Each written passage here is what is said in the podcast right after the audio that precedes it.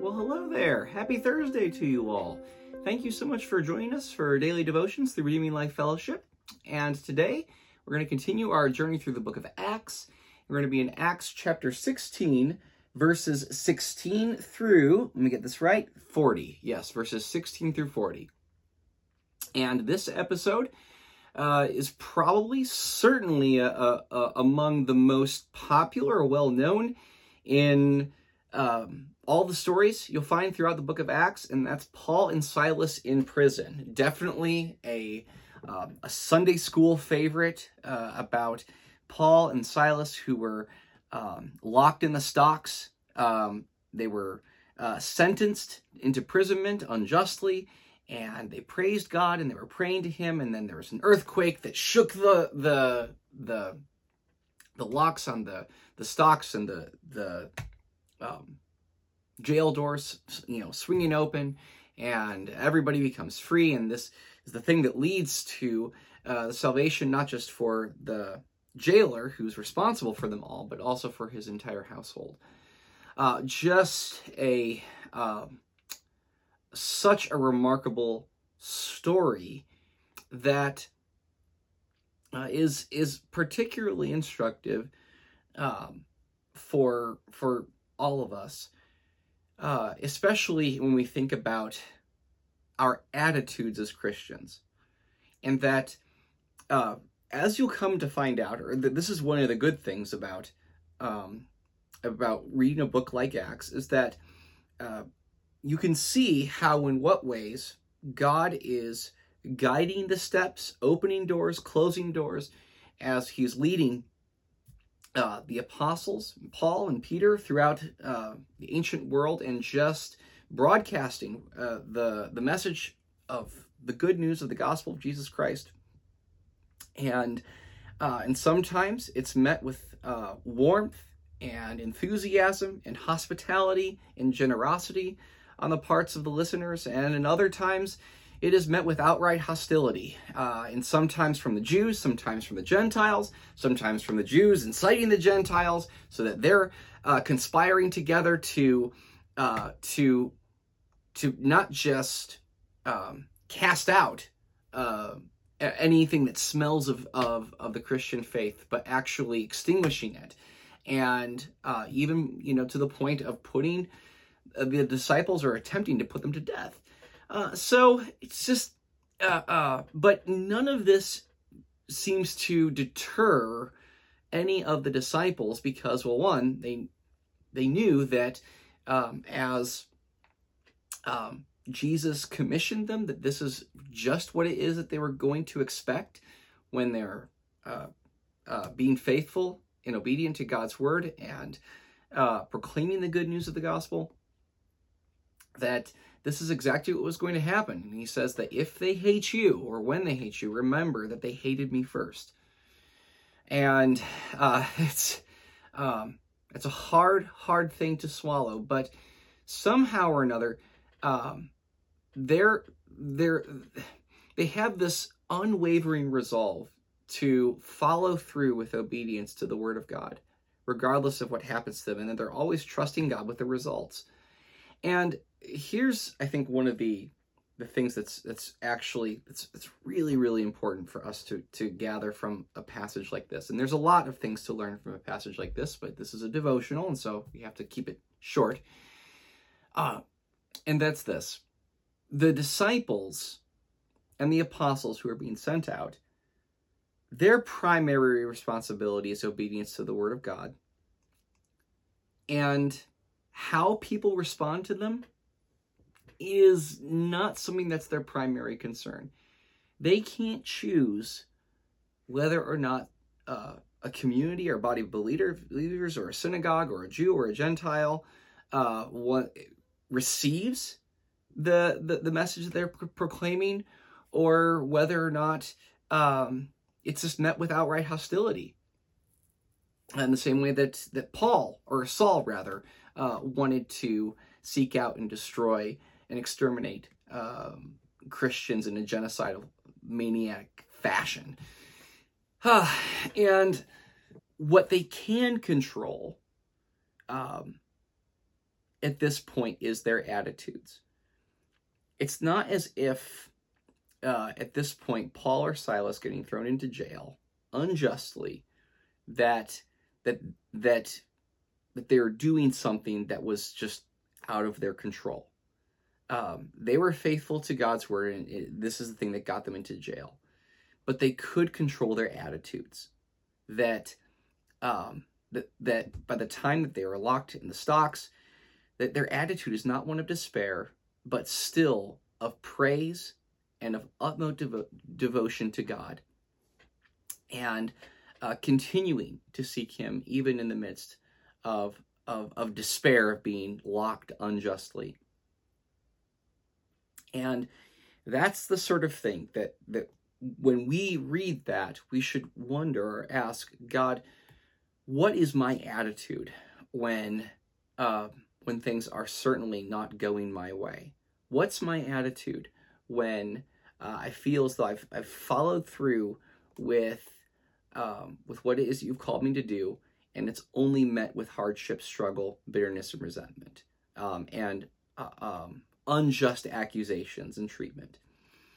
Uh, and what's interesting about this is that I don't know if the outcome would be the same if Paul and Silas gave in to attitudes of despondency and despair and bitterness and complaining about how awful things are, but rather, even in that moment, would give thanks to God, and that by doing so would bring about a miraculous life change in a jailer who he himself also um, would would receive the good news of the of Jesus Christ and be would become a part of of this Christian movement. And so, with that in mind, let's go ahead and just read uh, Acts chapter 16 verses 17 through 40.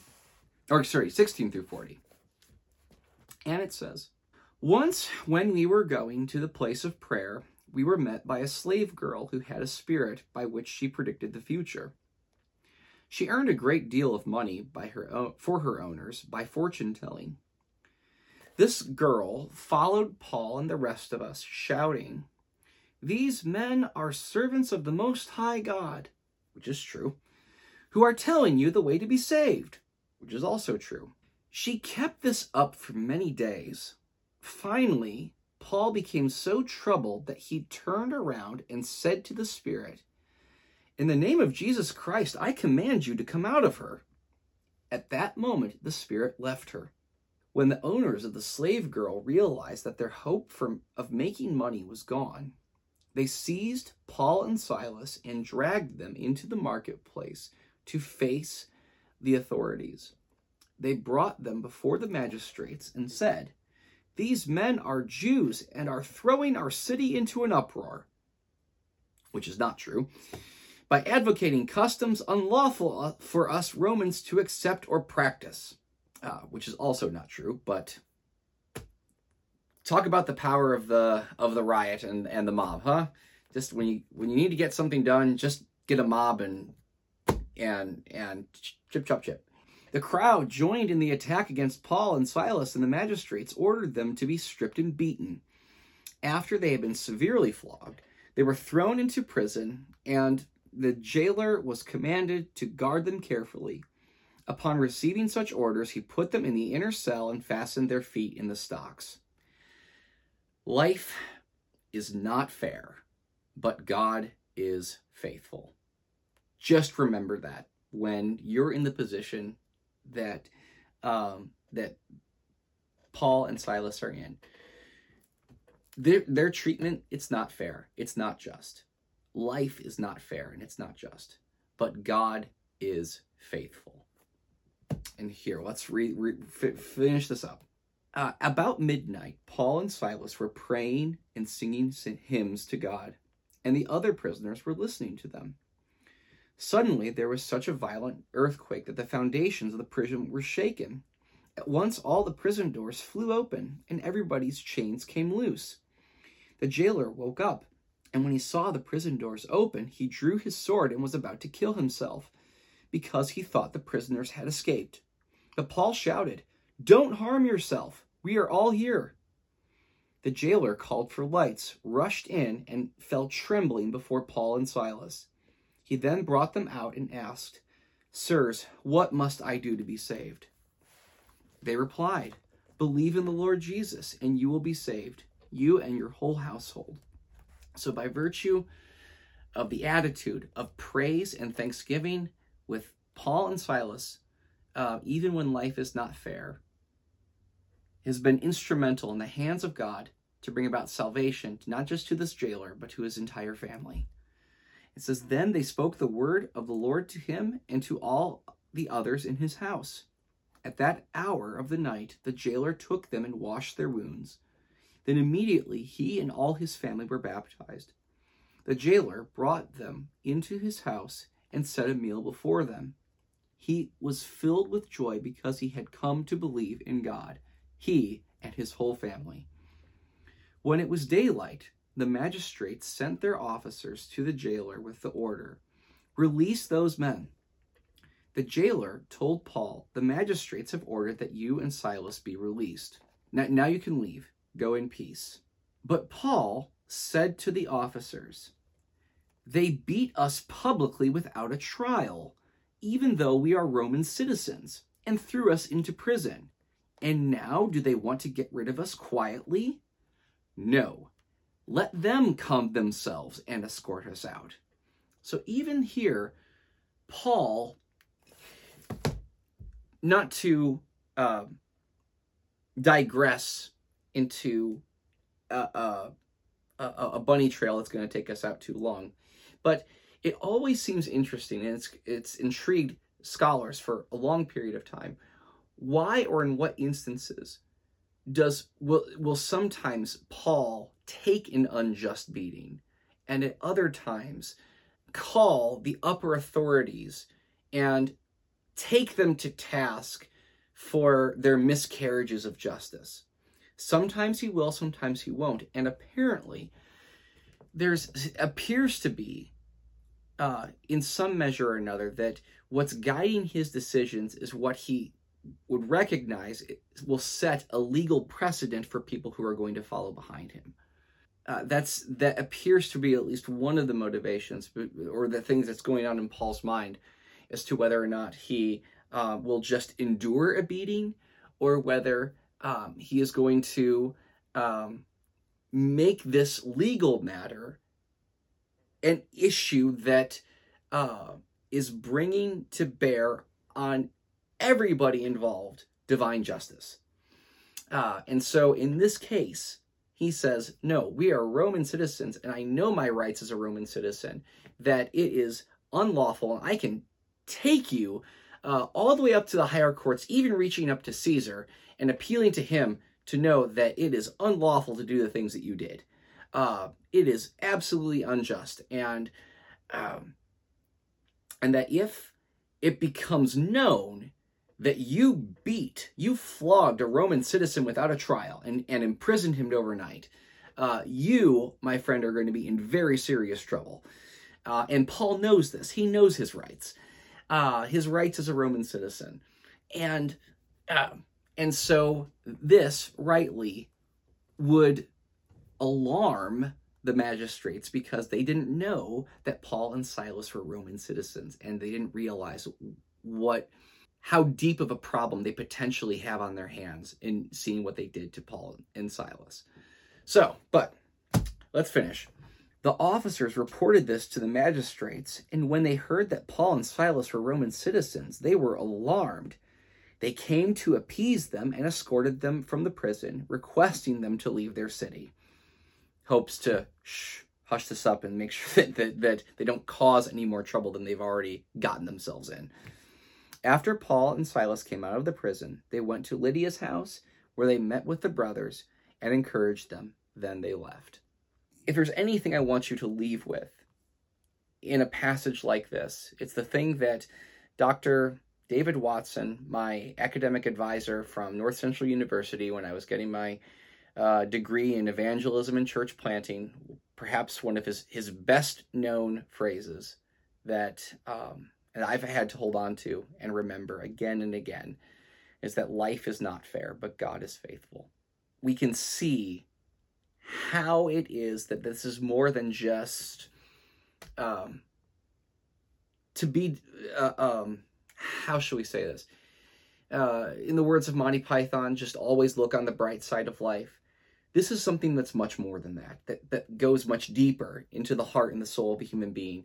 That um, this isn't just about trying to take bad circumstances and just look at them on the bright side.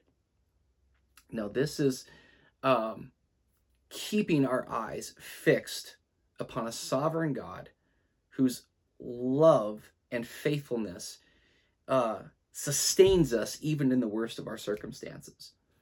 That God uses our prayer and our praise in order to bring about his purposes of salvation and rescue and wholeness for people who are on the outside, like this jailer and his entire family. That joy has finally come into his house because of the sort of people that Paul and Silas were even in their lowest moments. That they would say, yes, life is not fair. What we're enduring right now is not fair.